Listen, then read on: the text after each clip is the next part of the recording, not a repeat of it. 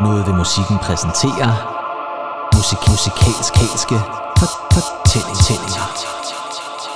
I don't think it fitted on the album because when you do an album, it's sort of a collection of songs that you write at the time because you're recording them, producing them. You do sort of get an atmosphere. So I think Blue Monday was one of them songs which didn't really fit because it was more experimental. And it was a totally mad idea to start with. But I remember when we was writing it, Rob, our manager, Rob Gretton, said, this is going to be a hit. And we were like, I don't think so.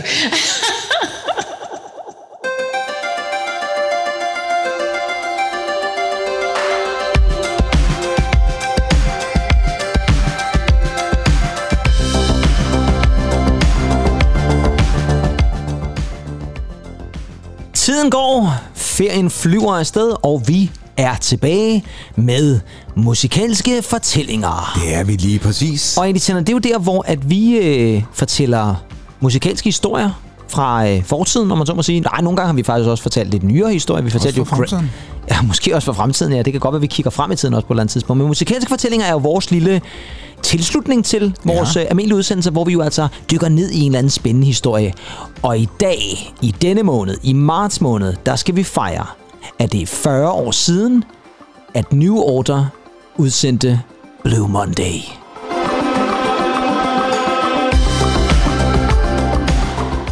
Og det er der ved Gud i himlen en af de mest legendariske numre nogensinde. Vil du ikke sige det egentlig? Ja, det er helt vildt. Det er helt sindssygt, mand. Hold Ja.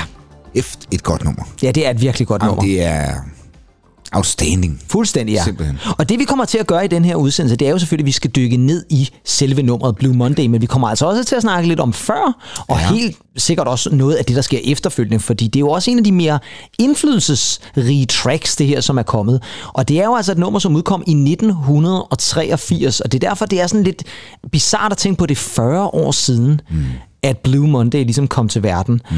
Og Andy, nu ved jeg godt, at vi typisk starter med, at jeg stiller et spørgsmål til dig. Ja. Hvornår kan du... Bla, bla, bla, bla. Og det gør vi altså også den her gang. Ja. Fordi Du vil også høre, hvem der også har 40 års jubilæum. vil høre, hvem der er 40 års jubilæum. Ej, okay, vi er jo fra 81, så vi kan jo ikke rigtig huske Blue Monday, for da det kom ud i 83. Jeg kan i hvert fald ikke. Men hvornår kan du huske, at du stiftede bekendtskab med Blue Monday første gang, og sådan kan huske det? Mm, ej, det er altså et godt spørgsmål. Ja. Jeg vil skyde på, det er måske faktisk ikke... Øh, og nu, nu er der måske lytter, der vil... Der korser sig... Ja, der korser sig. Der, Melder der, sig ud der- af Facebook-gruppen og alt det der. Lige, lige Ja, ja, ja, ja. så, øh, Er vi op, er vi op lige i starten af nullerne? Okay. Så det er derfor, altså, er jeg er simpelthen også kommet ind i Altså, billedet? hvor, hvor, hvor, hvor, Er det min skyld? Ja. nej, nej, det, nej det, er, det er sgu før. Det, har det været 98? 98 Sy- sy- alligevel. 98. Okay. Ja, Altså, altså man kan... hvis, hvis jeg skal være helt ærlig. Ja. Hvor, hvor jeg sådan rigtig dyrker den. Ja, jamen altså, det, jeg tror det gerne, og jeg vil også sige det sådan, at jeg kan ikke huske at have hørt, og jeg kan godt huske det, fordi jeg har hørt mange gange, men jeg kan ikke huske, at det var 83 versionen, jeg hørte først. Det var faktisk 88 versionen. Det skal vi nok vende tilbage Ja. til, men øh, jeg tog den lidt i omvendt rækkefølge. Men lad os lige starte med starten, fordi New Order er jo et band fra Manchester, men det kommer jo ud af et andet band. Mm. Og det er det band, der hedder Joy Division. Ja. Og øh, Joy Division, det blev dannet helt tilbage i 1976. Ja. Det er Bernard Sumner på guitar, eller Bernard Albrecht, som han hed Ja, dengang. han, ja. ja. det var noget underligt noget. Så var det Peter Hook, som spillede bass. Ja. Så var det Stephen Morris, som spillede trommer. Og så havde de jo Ian, Ian Curtis, Curtis. på forsang, om man så må sige. Og han var vel en nærmest ikonisk skikkelse, eller blev det i hvert fald mm. ikke mindst, mm. da han jo så desværre begik selvmord i 1980. Men bandet Joy Division var jo også med til at starte en genre nærmest af den der postpunk, eller var i hvert fald en af de bærende kunstnere. Og de blev jo dannet efter en Sex Pistols-koncert i Ja, Manchester, ja. der i 76, hvor de så dem på scenen, og så tænkte de, det kan vi sgu da gøre lige så godt. Ja, og jeg, jeg kommer til at grine lidt til dig, fordi øh, det bliver portrætteret ret godt i den øh, vidunderlige film om øh, Factory Records og Tony Wilson, den der hedder 24 Hour Party People. Ja, vi har nævnt den nogle gange efterhånden, ja. Ja, ja, men altså den er også- fandme, den er fremragende. Ja, den er suveræn. Ja, og, og, og, og, New Order, det bliver jo i virkeligheden en toer-version, hvad, hvad kan man sige det? Jamen, det kan man godt sige. Af, af, af, af Joy Division, ikke? Jo, det synes jeg klart. Spørgsmålet er, hvis Ian Curtis ikke var død.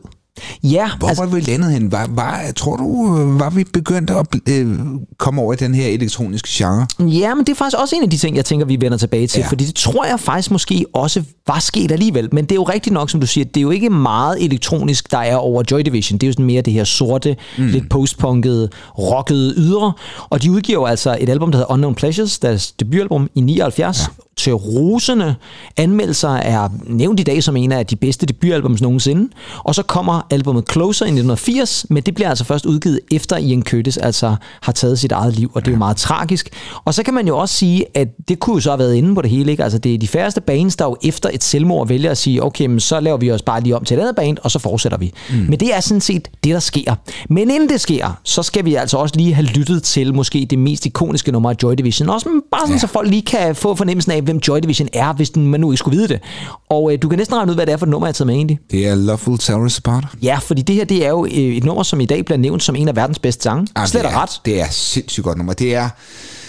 Oh, jeg, jeg ved sgu ikke, hvordan jeg skal sige det andet end, jeg, jeg bliver både opløftet og trist til måden, når jeg hører det. Jamen det gør man. Det er rigtig meget... Det, det, det, er, sådan, det, det er sådan en knugende fornemmelse, man får i maven. Jamen det er et ja, nummer, som er fyldt med så mange følelser, ja. at det næsten ikke er til at bære. Og det kommer selvfølgelig her. Det er altså Joy Division fra en single, der udkom i juni 1980, altså kun en måned efter, at forsangeren i bandet, Ian Curtis, begik selvmord. Så kunne man altså høre det her. Love Will Tear Us Apart.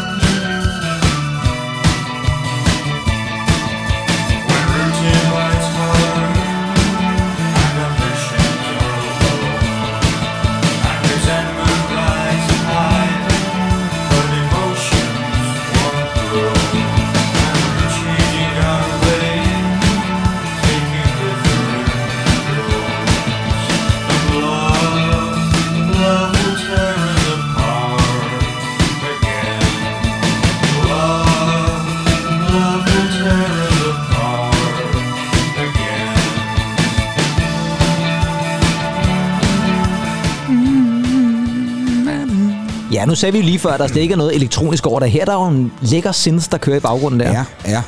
Om, og jeg kan heller ikke lade være med, altså, altså Peter Hooks unikke bass. Ja, det er fremragende.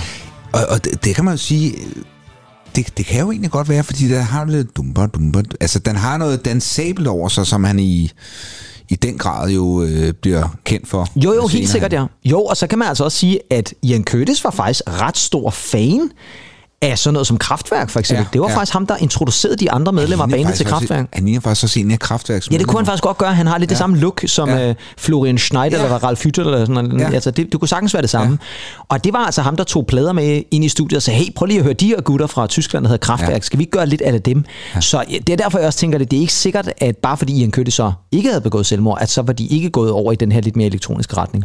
Men der sker altså det, at Ian Curtis jo altså dør i 80, og så bliver Joy Division til New Order.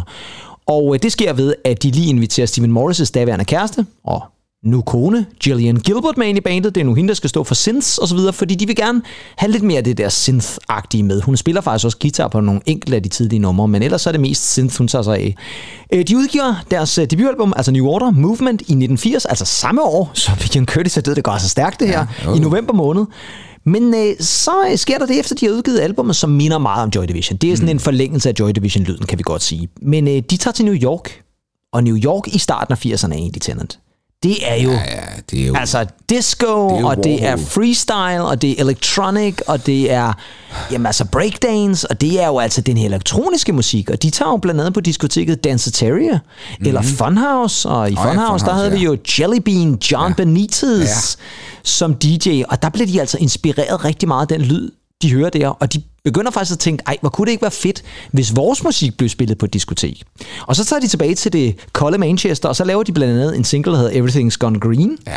som er rimelig elektronisk, må man sige, og de laver også nummeret Temptation, Ja. ja. som også er rigtig elektronisk. Og de bliver altså mere og mere elektroniske, og i slutningen af 1982, der gør de klar til deres andet album, et album, som kommer til at hedde Power, Corruption and Lies. Og nu starter rejsen til Blue Monday.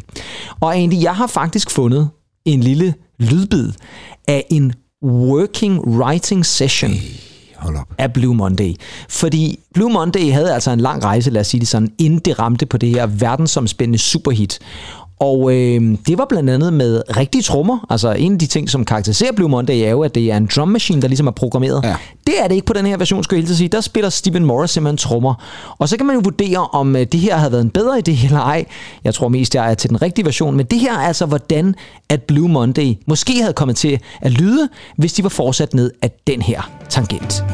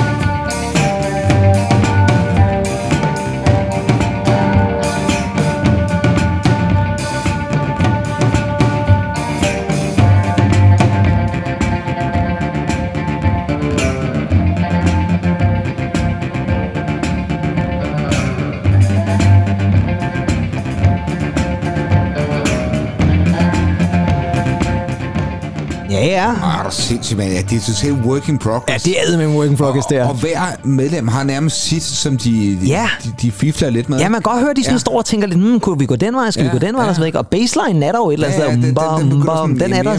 mere ind. Ja, præcis, ikke? Men hvor, jeg synes altså bare, det vidner om her, altså, det kan godt være, at de ikke er skolede musikere, Nej. men man kan høre i deres spil, at de er enormt kreative. Ja, helt sikkert, Altså ja. en som Steve Morris, han er altså også en underrated trommeslager. Fuldstændig enig. Altså, Fuldstændig og, og en enig. trommeslager behøver ikke kun alle mulige skills og øh, hurtighed og sådan noget.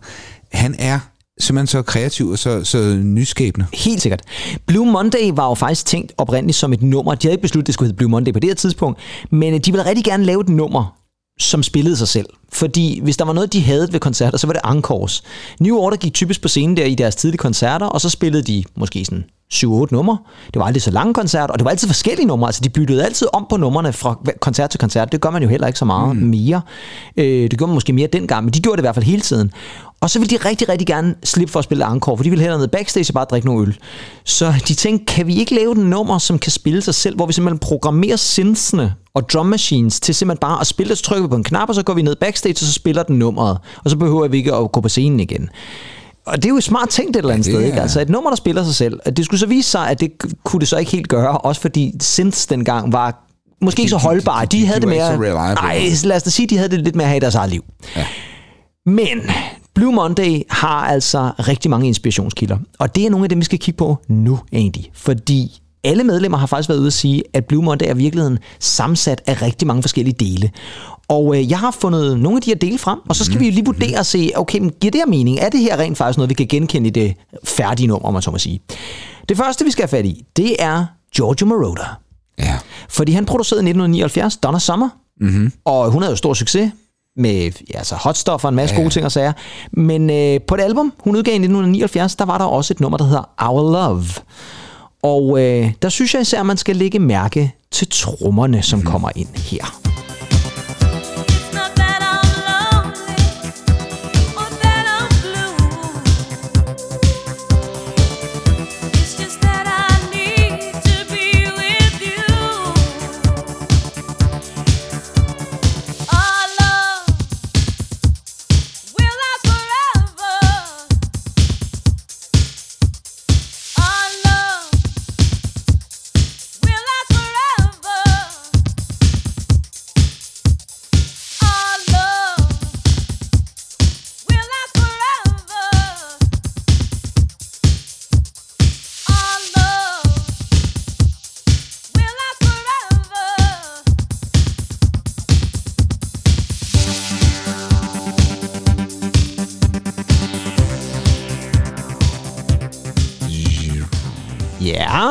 Der kan man godt høre en tydelig inspiration. og det må man nok sige. Ikke? Altså, det er simpelthen et drum pattern, som jo nærmest er det, der indleder Blue Monday i virkeligheden. Helt vildt. Og jeg synes faktisk også det her. Altså, det er babam, babam, Jamen, babam, hele babam. Altså. Ja, ja. Jamen, det, det er jo meget Temptation, Ja, ja, faktisk. ja, Altså, det ja, lyder ja. enormt meget Jo. som deres Temptation-nummer. Og jeg vil altså også sige det sådan, der er et nummer på øh, Power Corruption Lies, der hedder The Village, hvor at Bernard Sumner faktisk også synger Our Love. Så spørgsmålet er, om det her nummer i virkeligheden har inspireret New Order rigtig, rigtig meget. Det kunne jeg faktisk godt forestille mig. Man sagtens forestille sig. Så går vi over til synth arrangementet, altså den måde, som synthsene ligesom er organiseret på. Og øh, der var der et nummer, som blev spillet meget på The Hacienda, altså Factory, Mhm. mm-hmm. netklubben, som jo var stor i Manchester, og som New Order jo var medejer af. Ja. Og det var et nummer af to italienere, Mario Boncaldo og Tony Carrasco, det er også meget italienske navne, Ja. som øh, er gået sammen og lavet det band, der hedder Klein and MBO. Kender du dem? Klein MBO, nej. Ja, Klein and MBO. Nej. Nej. Og øh, det kan jeg måske godt forstå, fordi det var sådan lidt mere elektronisk øh, underground der mm-hmm. i 80'erne. Men de fik alligevel et rimelig pænt hit med et nummer, der hedder Dirty Talk fra 1982. Ja. Altså samme år, som New Order går i gang med at skrive Blue Monday. Og må ikke også, at de har hørt det på Hacienda.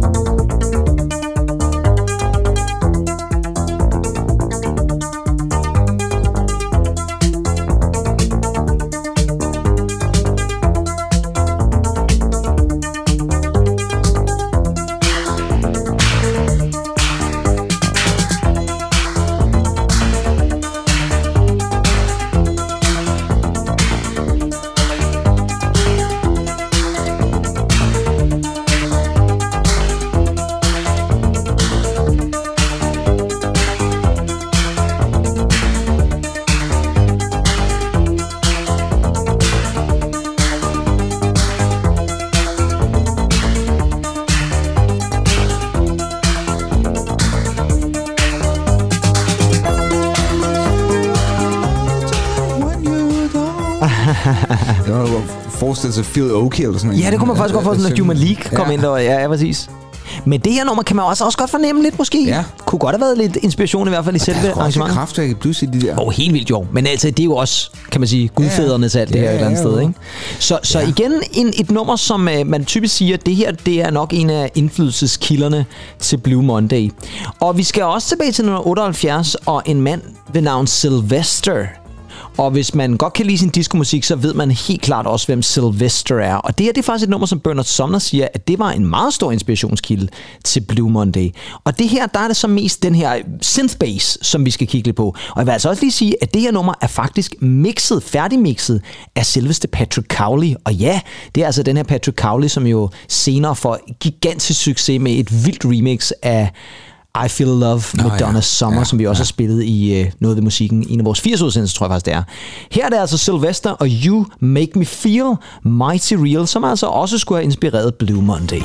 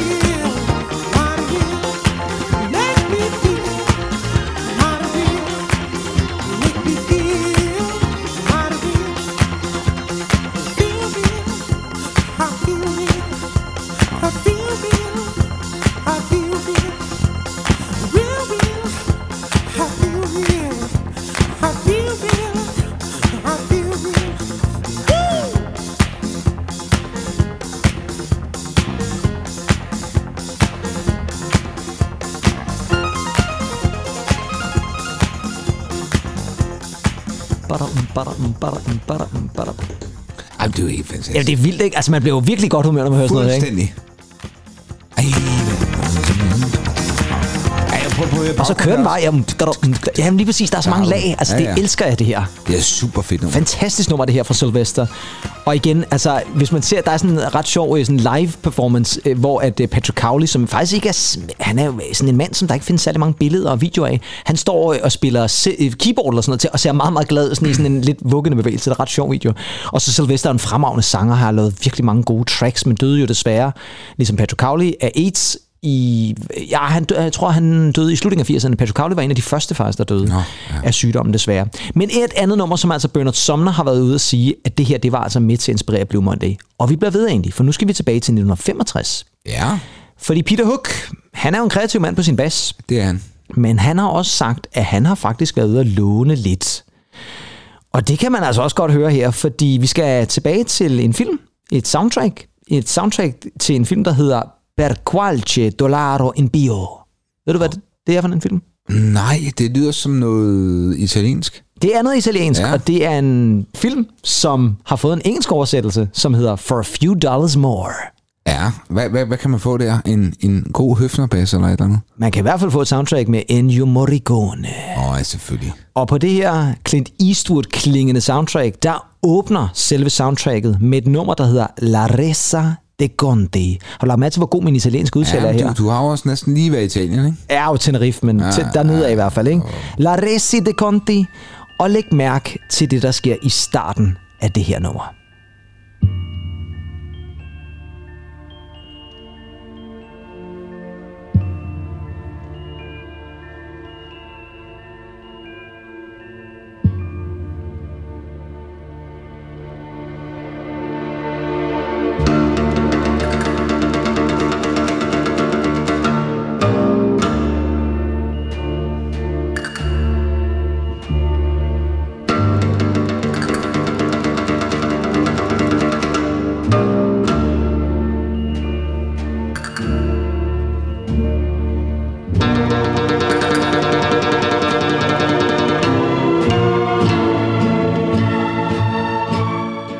Mig sheriffen, for jeg næsten lyst til at synge lige nu. Lige, lige præcis. Ja. Dum, dum, dum. Det var her, var jo Ennio Morricone, når han er aller, allerbedst. Og der kan man altså også godt høre, at den Der er der bam, bam, Ja, bam, bam, bam, bam, bam, bam, bam, bam, bam. Helt 100. Det er simpelthen Peter Hook, der en dag sad foran fjernsynet og så den her film, og så tænker han, det lyder sgu da egentlig meget godt.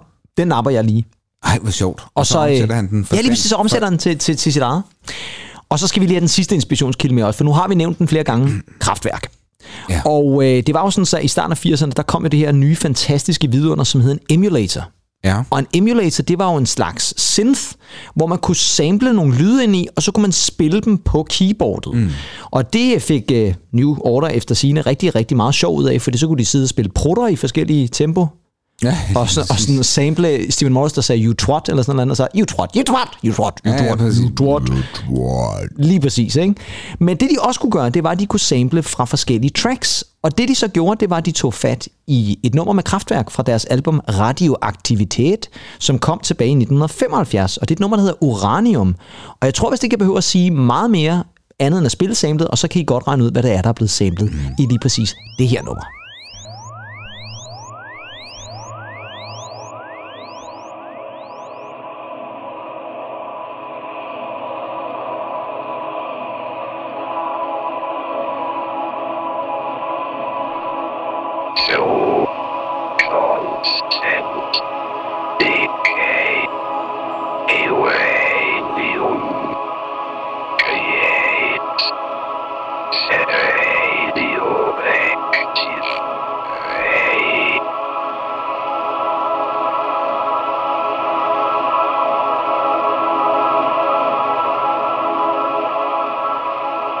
Er altså det her choir-lyd, som... Øh, Kæft for det bare... Jamen, det der, det er jo også, det er jo også mageløst. jamen, det er også dystert, ikke? Det er totalt dystert. Altså, man kan godt forstå, at Ian Curtis var fan et eller andet sted. Jamen, det, altså, nu ved jeg godt, det er jo så før øh, Tjernobyl, ikke? Jo, jo, jo, Men, Altså, præcis. det er jo nærmest... Ja, længe før Tjernobyl i virkeligheden, Ja. jo, ikke? Altså, Jamen, 75. Du, du kan lige se, hvor, hvor de her... Øh, Ja, nedsmelter nærmest et eller andet sted til lyden af det et eller andet sted. Ja, det er frygteligt. Men, øh, men et fedt nummer, og det giver god mening at sample den her choir-lyd. Og når man så tager alle de her forskellige ting, som vi nu har taget og spillet for jer, og så selvfølgelig tilsætter noget af New Orders egen kreativitet, så får man altså et nummer, der hedder Blue Monday. Men det var jo altså ikke bare lige så var nummeret færdigt.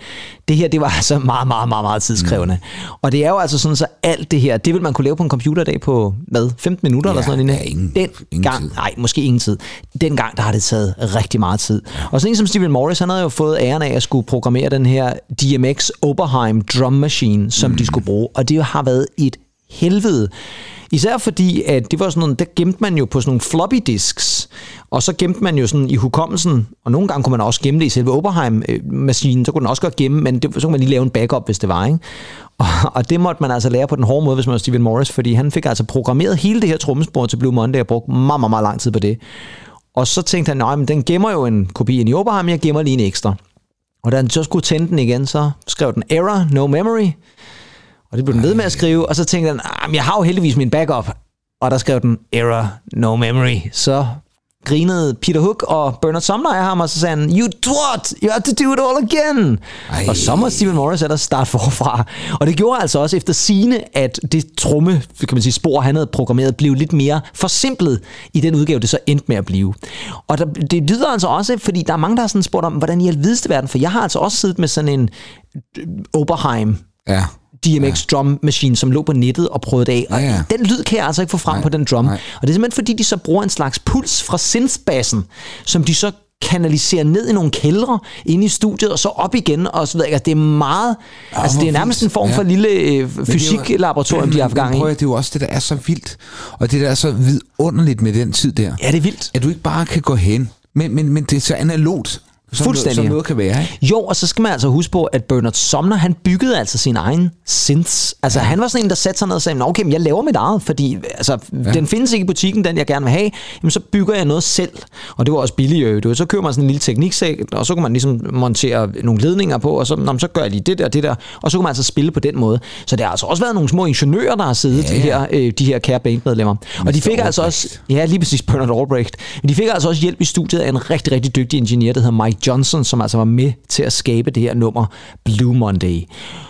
Og den 7. marts 1983 er nummeret så endelig klar til at udkomme. Men som I også kunne høre på vores intro på det her afsnit, mm. så var det sådan lidt, hvad gør vi lige med nummeret? Fordi de var godt klar over, at det her det var sådan en lidt mærkelig sag, de havde gang i, sådan lidt improviseret, sådan lidt teknologisk specialitet. Og den skulle ikke på albumet. Altså, det gav ingen mening at smide den ind på Power Corruption Lies. Så, så skulle den jo så bare ud som single. Og øh, Rob Gretton var selvfølgelig vild med det, og derfor syntes han, det skulle være en single. Og det blev det så 7. marts 1983, altså to måneder før, at Power Corruption and Lies udkom. Udkommer så det her nummer, som vi nu har brugt rigtig, rigtig lang tid på at lave optag til. Og det er selvfølgelig New Order og Blue Monday.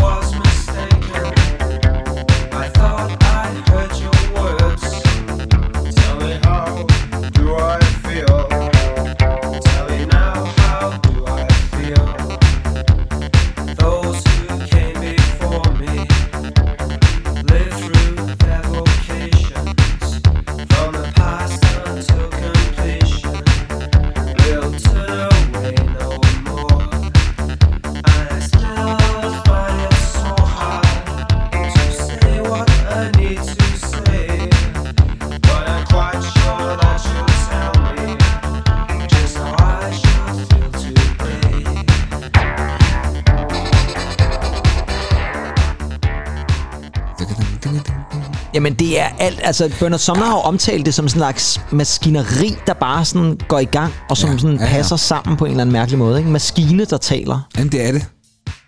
Og- det er et utroligt nummer. Ja, det er virkelig et fantastisk nummer. Men også, også fordi det... Øhm, ja, men, men man kan bare mærke, at det er lyden af et stålvalseværft. Ja, Øh, Forstået på den måde, øh, det er ikke bare noget, der er siddet og lavet på en computer. nej, det her, det er, det er øh, håndlavet, om man så håndlavet simpelthen, ja, ikke? ja, ja. Det er små dele, der analogt. Det er jo kraftigt med ja, metalplader. Jeg kan ikke beskrive det. Nej, det er svært at beskrive et eller andet sted, fordi Men- det er så absurd ja. mærkeligt sat sammen, og alligevel fungerer det bare 100%. Altså man er slet ikke i tvivl om, at det her det bryder ikke sammen. Og det er ellers på trods af, at der jo er flere, der siger, et fuldstændig imperfekt nummer, som gør det til perfekt nummer. Altså, og det er det også virkelig. Ja. Det er sjovt, fordi det er jo et nummer, der var 7 minutter og 30 sekunder, Ja. og det passer jo godt til en 12-inch, men øh, som sagt ikke så godt til et album, og måske heller ikke så godt til en single i virkeligheden. Nej. Det er i hvert fald ikke så meget radioplay. Det er det, hvad med radioen et eller andet sted, ikke? Det blev spillet i radioen, men når har nok ikke, ikke været i sin fulde længde. Det bliver heller ikke i sådan umiddelbart til at starte med et kæmpe hit. Den går ind som nummer 37 på den engelske ja. Single-liste, og så climber den lige så stille op ad listen, og når op til sådan en 13. 14. plads. Og så sker der jo det fantastiske, og det må man jo sige, det er, at New Order bliver inviteret ind til Top of the Pops. Mm. Og det plejer normalvis at være forbundet med stor prestige, fordi Top of the Pops er det musikprogram, som alle skal se i hele England. Og det er jo sådan så, som vi også har snakket om, der spiller man jo playback. Man står og mimer til sangene, ja. og det gør New Order selvfølgelig ikke. Fordi de insisterer på, at hvis de skal i er- Top of the Pops, så skal de med spille det live. Uh-oh. Og det er Top of the Pops jo overhovedet ikke givet til, og øh, siger jo, at det kommer altså ikke til at ske. Men de insisterer, og de har jo også fornemmelsen af, at det her det kan jo gå hen og blive et stort hit, så vi, ah, skal vi eftergive? Jamen det gør vi så. Så vi giver dem mulighed. Okay, I får sgu lov til at spille det live. Det er jeg så ikke helt sikker på, var verdens bedste idé. Der er nogle sinds dollarslaver numre, som er- er underlige undervejs, og Bønder Sommer begynder faktisk også at grine på et tidspunkt. Og I kan jo høre det selv, fordi jeg har faktisk fundet Ej, ja. lidt af, af optræden her. Det er altså New Order live i 1983 i slutningen af marts måned, altså cirka 3-4 uger efter nummeret er udkommet på single. Så går de Top of the Pops og laver den her version af Blue Monday.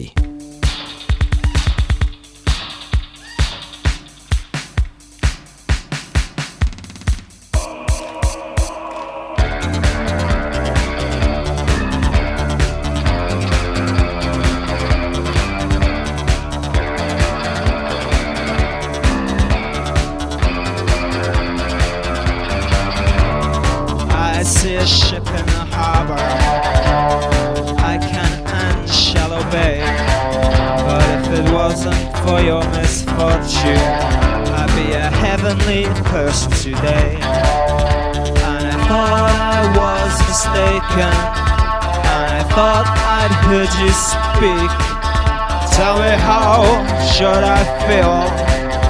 Tell me now, how should I feel? Now I stand here waiting.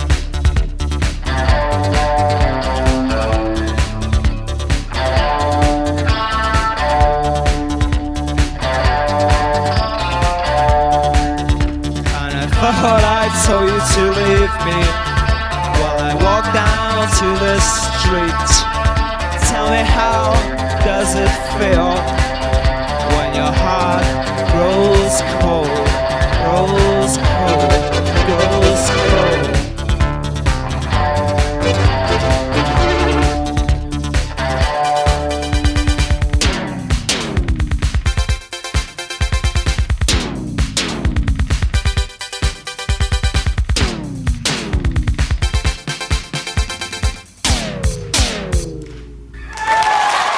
er der trods alt et bifald, ikke? Men det er lidt, sådan, der går helt galt til sidst der. Jeg ved ikke, hvad der sker. Fu- fu- fuldstændig. Men det sjove er, hvis man sådan ser dem også, der er et, en lang sektion, hvor Gillian Gilbert, hun står bare, hun, hun laver ikke noget, hun står bare helt stift foran øh, Simpson. Ja. Ja, Der er ikke noget, hun kan tage sig til lige på det tidspunkt.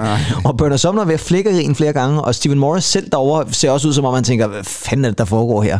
Og det er måske også lidt det der med, at de sætter nogle synths, som så altså skal samarbejde til at spille. Og jeg ved godt, Peter Hook, han står bare og fyrer bassen af. Det Ja, gør han ja. jo sådan set meget godt. Ja. Men de andre, ja, okay. Ja, altså, Er ting, der skal times og sådan noget. Ja. Der, der er ikke sådan lige sådan et, øh, et, et klik. Nej, øh, som- nej, det kan man slet ikke spille efter dengang. Der er man bare nødt til at tage den på gefyleren et eller andet sted. Ikke?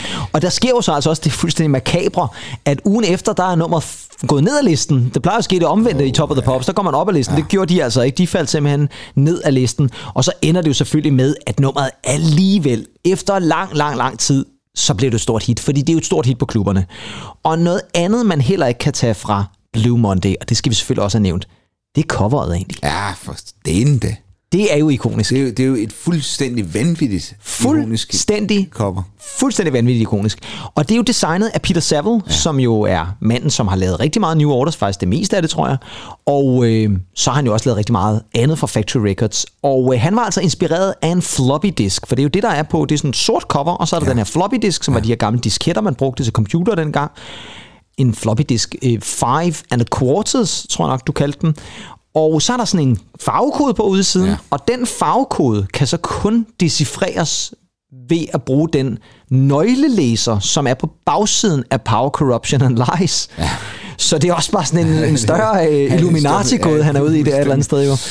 Og det øh, synes jeg også bare er et eller andet sted øh, ret fedt. Og øh, ideen til coveret, og ideen til, hvorfor det lige præcis skulle være en floppy disk, det har jeg faktisk fundet et lille sample med Peter Saville, hvor han faktisk forklarer, hvordan han kom på den tanke. I went to visit them at their rehearsal studio outside Manchester to discuss Power Corruption Lies, in fact, to show them the postcard of the flowers. And whilst I was there, two things happened. They played Blue Monday to me, which was just amazing. And I liked it so much that they gave me a cassette of Blue Monday. But before I left, I saw this fascinating little object sitting on the side, and I picked it up and I said, What's this? And Stephen Morris said, It's a floppy disk. I went, Ah, so that's a floppy disk. I'd heard of a floppy disk, but, you know, my life had never given me an encounter with one. It was a fascinating object, and I said, Can I have it? Stephen said, No, no, want. Stephen gave me a blank floppy disk from a packet, and I left and I drove back to London. I drove back to London listening to Blue Monday with this floppy disk on the passenger seat next to me. And by the time I got to the M1, the track and the floppy disk had become one in the same. And I decided that the cover for this track had to be the floppy disk. Ja, Ja, fantastisk. men det er en ret fed historie et eller andet sted, Ja, ikke? helt vildt. Helt Altså, og det giver jo god mening et eller andet sted, ikke? Fordi når man ser coveret, så er der også et eller andet elektronisk. Det er jo en computerdisk Meget, et eller andet ja, ja, sted, ikke? Og jo, det er jo. meget elektronisk, det Jo, nummer. jo. Så det passer bare fantastisk Jo, men sammen. det, ja, ja, og så med den ja, historik, der nemlig har haft, ikke? Med, Jo, helt sikkert. Der. Og, Ja, præcis, ikke? Og, og man kan sige, coveret går der jo så rygter om, kostede mere at producere, fordi oprindeligt så blev det skåret ud, ligesom en floppy disk, så der var sådan et, et, et ud, udskæring i midten, ligesom der er i sådan en floppy disk. Og det vil sige, at det kostede altså rigtig meget at producere de første udgaver af Blue Monday. Så meget, at Factory efter ja. sine mistede penge, hver gang de solgte en kopi af Blue Monday, hvilket virker helt åndssvagt. Og øh, senere så blev udskæringerne altså droppet, og så kunne de så spare lidt på fremstilling og måske tjene lidt flere penge. Men øh, det er i hvert fald en god historie under alle omstændigheder. Ja, for det det, men altså, i det hele taget, Peter Saville, han er jo altså også bare, han, han får altid kreere noget, som er så, øh, så langtidsholdbart. Fuldstændig, ja. Og så, så unikt. Jamen, det er jo et lille stykke kunst Jamen, det, det er det Ja. hver evig eneste gang. Ja, jeg har faktisk tre udgaver derhjemme af Blue Monday, og den Ja. ene udgave er med det der udskæring, og jeg har også en uden udskæring, så jeg har Wow. begge to. Ja, og så har jeg en helt ny udgave også. Hvor, hvor fik du udskærings øh, og, Den tror jeg, købte over i London eller Okay, okay, sted. Ja, ja. den helt oprindelige, ja. Ja. Blue Monday bliver altså et kæmpe, kæmpe, kæmpe stort hit langt om længe. Der går rigtig, rigtig lang tid, men den får altså den her hit-status. Og øh, ender op som nummer 9 på den engelske single-hitliste. Den lå på den engelske top 75 singles chart i 38 uger. Det er altså rigtig, rigtig godt på det her tidspunkt. Og øh, den lå øh, på den engelske independent singles chart i 186 uger. Hvilket er fuldstændig sindssygt. Det er faktisk lige så lang tid som helt op til Substance, ja. deres opsamling fra 87. Ja. Og den er altså verdens mest solgte 12-tommer 12-inch single med et salg på over 1 million solgte singler. Ja, fantastisk. Og det er jo simpelthen fordi, den ikke kunne fås på 7-inch. Der er ikke lavet Lige- en radio edit. Så det var meget smart et eller andet sted. Men den inspirerede jo altså også et hav af andre musikere og kunstnere til at komme ind i branchen. Og en af de musikere, som blev inspireret rigtig meget til at øh, kaste sig ind i musikbranchen, var faktisk allerede så smart på vej. Det er ham, vi skal møde lige præcis her. Hi, my name is Neil Tennant, and in 1983 I was working as a music journalist at Smash Hits magazine. But in my spare time, I was also writing songs with Chris Lowe, and as the Pet Shop Boys, we would shortly make our first record. Well, I was sitting in the Smash Hits office one day when the magnificent 12 inch of Blue Monday came in. I put it on the office record player, and the octave bass line starts. Well, Chris and I had this little studio we used to go to in Camden, and we'd written something so similar. I always remember it was called Keeping My Fingers Crossed.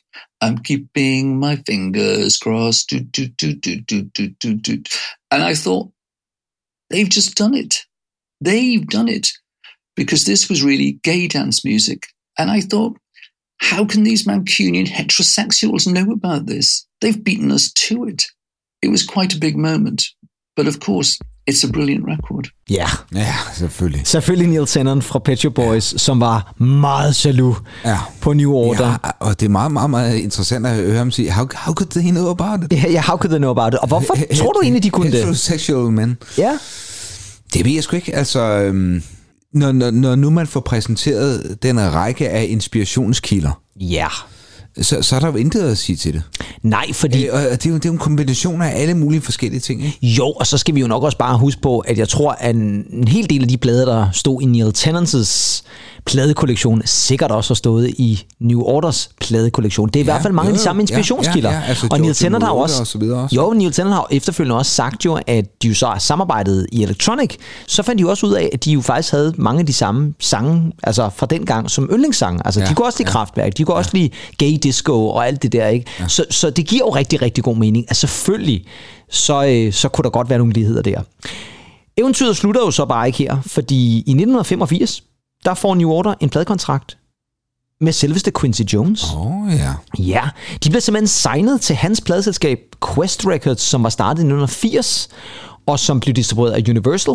Og øh, han var simpelthen en kæmpe fan af bandet. Det er lidt svært at forstå et eller andet sted, faktisk vildt. at Quincy Jones var fan af New Order, ja. men han mente faktisk, at det var det eneste europæiske band, som var værd at signe overhovedet. Det var det eneste, han brød sig om. Det var New Order.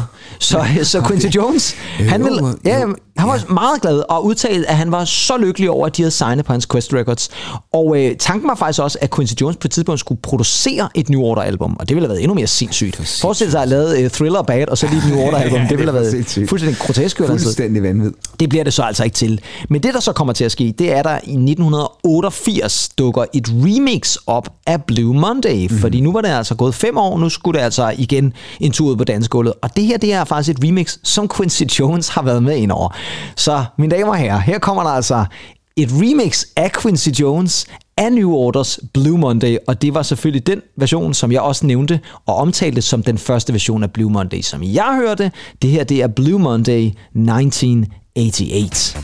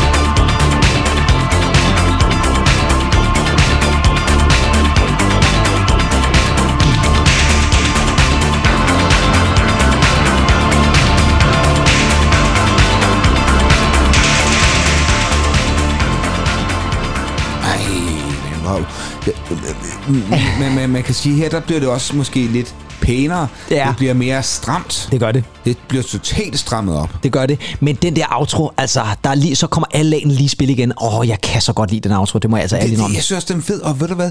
Jeg tænker sgu lidt, at øh, når man sådan hører de der instrumentale Ja, stykker, ja. og, og, og, og cowbellen der, Ja, lige præcis, ja. altså, der kunne der godt være sådan en europæisk thriller. Det kunne da godt. Altså, ja, men jeg kan godt følge dig. Altså, det, det er ikke lige så um, high class Nej, nej, nej. Pro- pro- produceret på den Nej, måde, men, nej, ikke på men, den men, men, øhm, men der, er, der er altså nogle ligheder. Jeg kan godt se, når han siger, at det er det eneste, der har været værd at signe. Ja. Altså, kunne jeg egentlig godt forestille Ja, jamen lige præcis. Altså, ud fra Quincy Jones' øh, dansable øje med. 100 procent, ja. Og jeg vil også sige, at den her gang, der bliver der jo faktisk også lavet en rigtig musikvideo. Der er en musikvideo til Blue Monday fra 83, men det er noget meget mærkeligt noget. Og den blev altså ikke spillet overhovedet på MTV eller nogen andre steder. Men den her musikvideo, den blev spillet. Og Ja. det var nok også der, jeg så den første Ja, gang.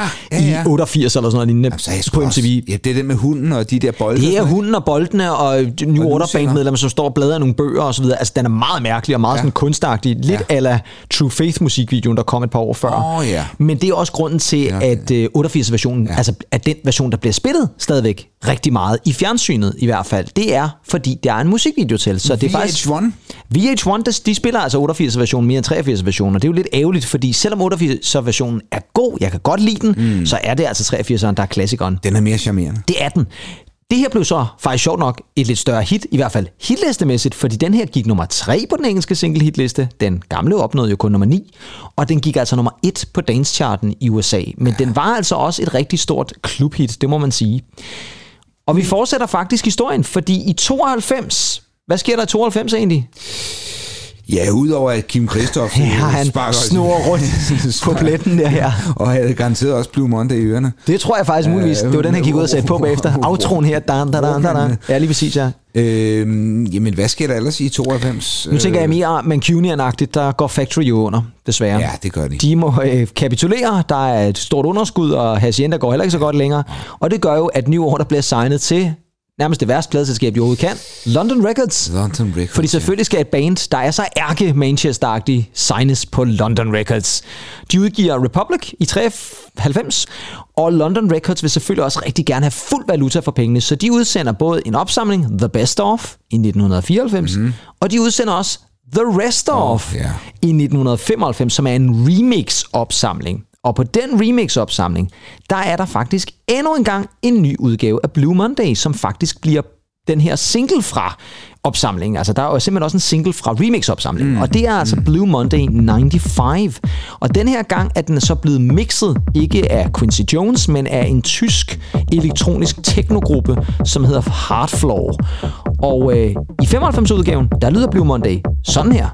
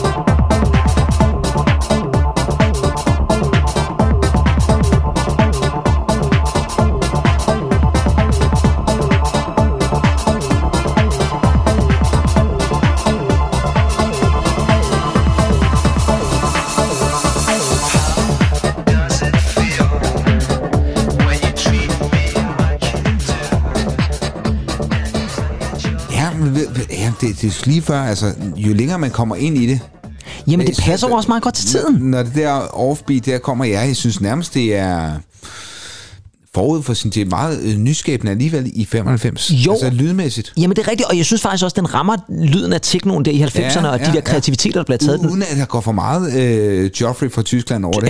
Helt klart, uden der går for meget skutter, lige præcis. Helt sikkert. Men jeg vil også sige det sådan, at det faktisk, jeg synes faktisk, det er en okay version, det her.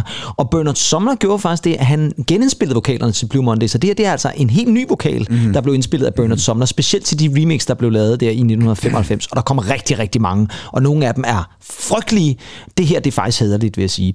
Nummeret gik faktisk nummer 17 på den engelske single liste, mm-hmm. så det var endnu et top 20 hit af Blue Monday, og det er altså den tredje version, der blev udgivet. Men så er der heller ikke kommet nogen siden, og jeg håber heller ikke, de gør det igen. Jeg vil da ikke have sådan en Blue Monday 23, 2023 der. Det vil, det vil, med, med New Order eller et eller andet. Det synes jeg, det behøver vi i hvert fald ikke. Men nogle andre, som i den grad har taget New Orders Blue Monday til sig, det er jo mange af de kunstnere, der er kommet efterfølgende. Vi har snakket om The Killers for eksempel, mm-hmm. som jo tog bandnavn The Killers efter en musikvideo til Crystal med New Order. Altså, det er simpelthen ja, navnet, de fik derfra. Men der var altså også andre kunstnere, som øh, valgte at øh, virkelig gøre brug af New Order. Og i starten af nullerne egentlig, Ja. helt præcis 2001, mm-hmm. der er der en kvindelig kunstner, mm. som gør kæmpe comeback. Ej, hun havde faktisk også hittet lidt igen årene før, men der gør hun gigantisk comeback med en af nullernes allerbedste dance tracks, nemlig et nummer, der hedder Can't Get You Out of My Head. Jeg skulle lige til at sige det. Ja. Kylie Minogue. Kylie Minogue, den søde, vidunderlige lille australske ja. sang, sangfugl, ja, som øh, jo udgiver et kæmpe verdenshit. Det er der slet ingen tvivl om. Og øh, den 20. februar 2002, altså året efter, der går hun på scenen til Brit Awards. Og folk ved, at hun skal på scenen og spille et eller andet nummer. De fleste regner med, at det bliver Can't Get You Out of My Head. Og det er det også. Om end, at hun så lige har valgt at indlægge en lidt anden version af den. Og det her, det er sådan, det lyder, når Kylie går på scenen til Brit Awards mm. 20. februar 2002.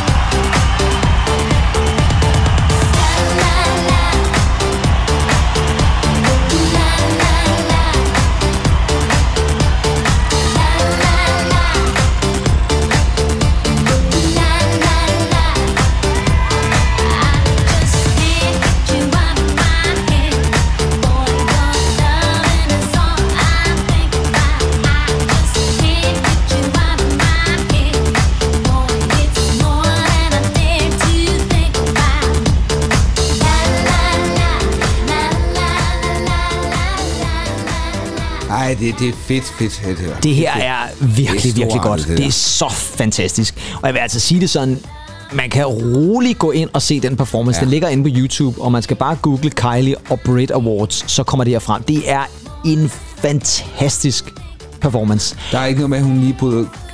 I can't mess this up for, for, for them. Nej, nej, og der prøv en gang, hun, hun hylder der dem også hen imod slutningen.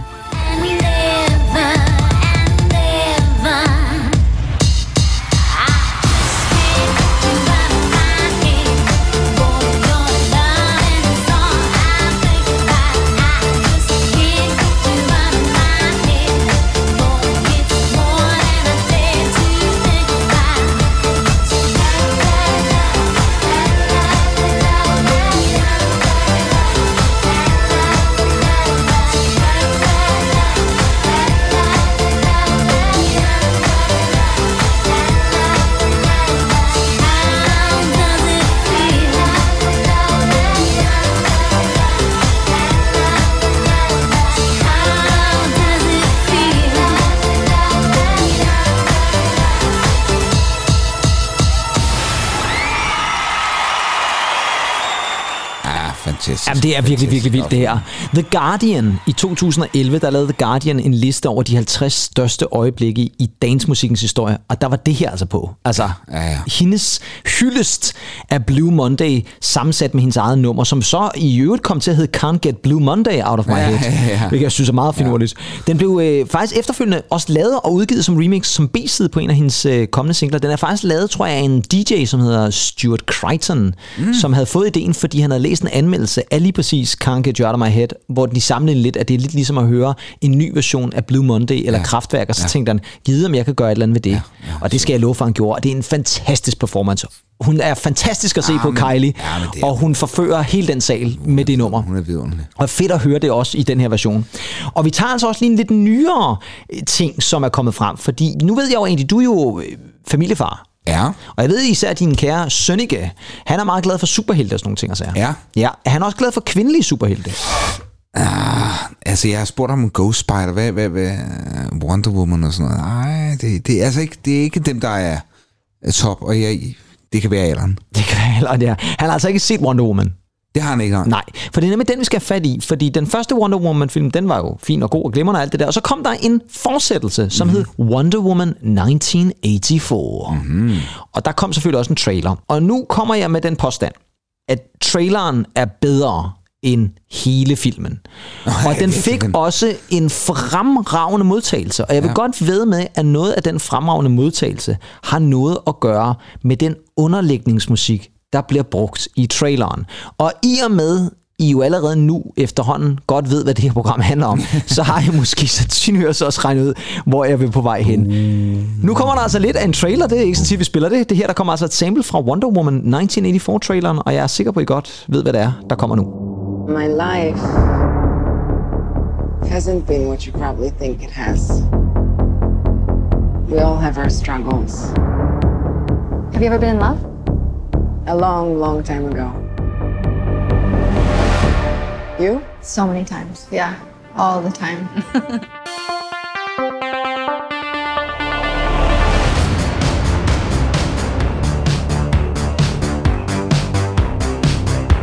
Welcome to the future. Life is good, but it can be better. And why shouldn't it be? All you need is to want it.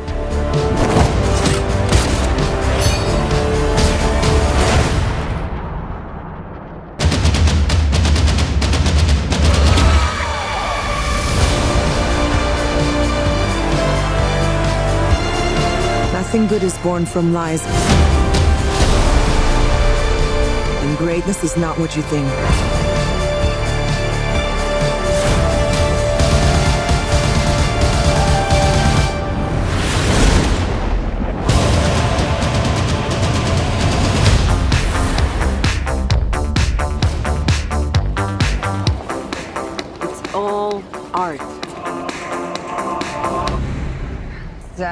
Uh, that just a trash can? It's just a trash can. Yeah, yeah.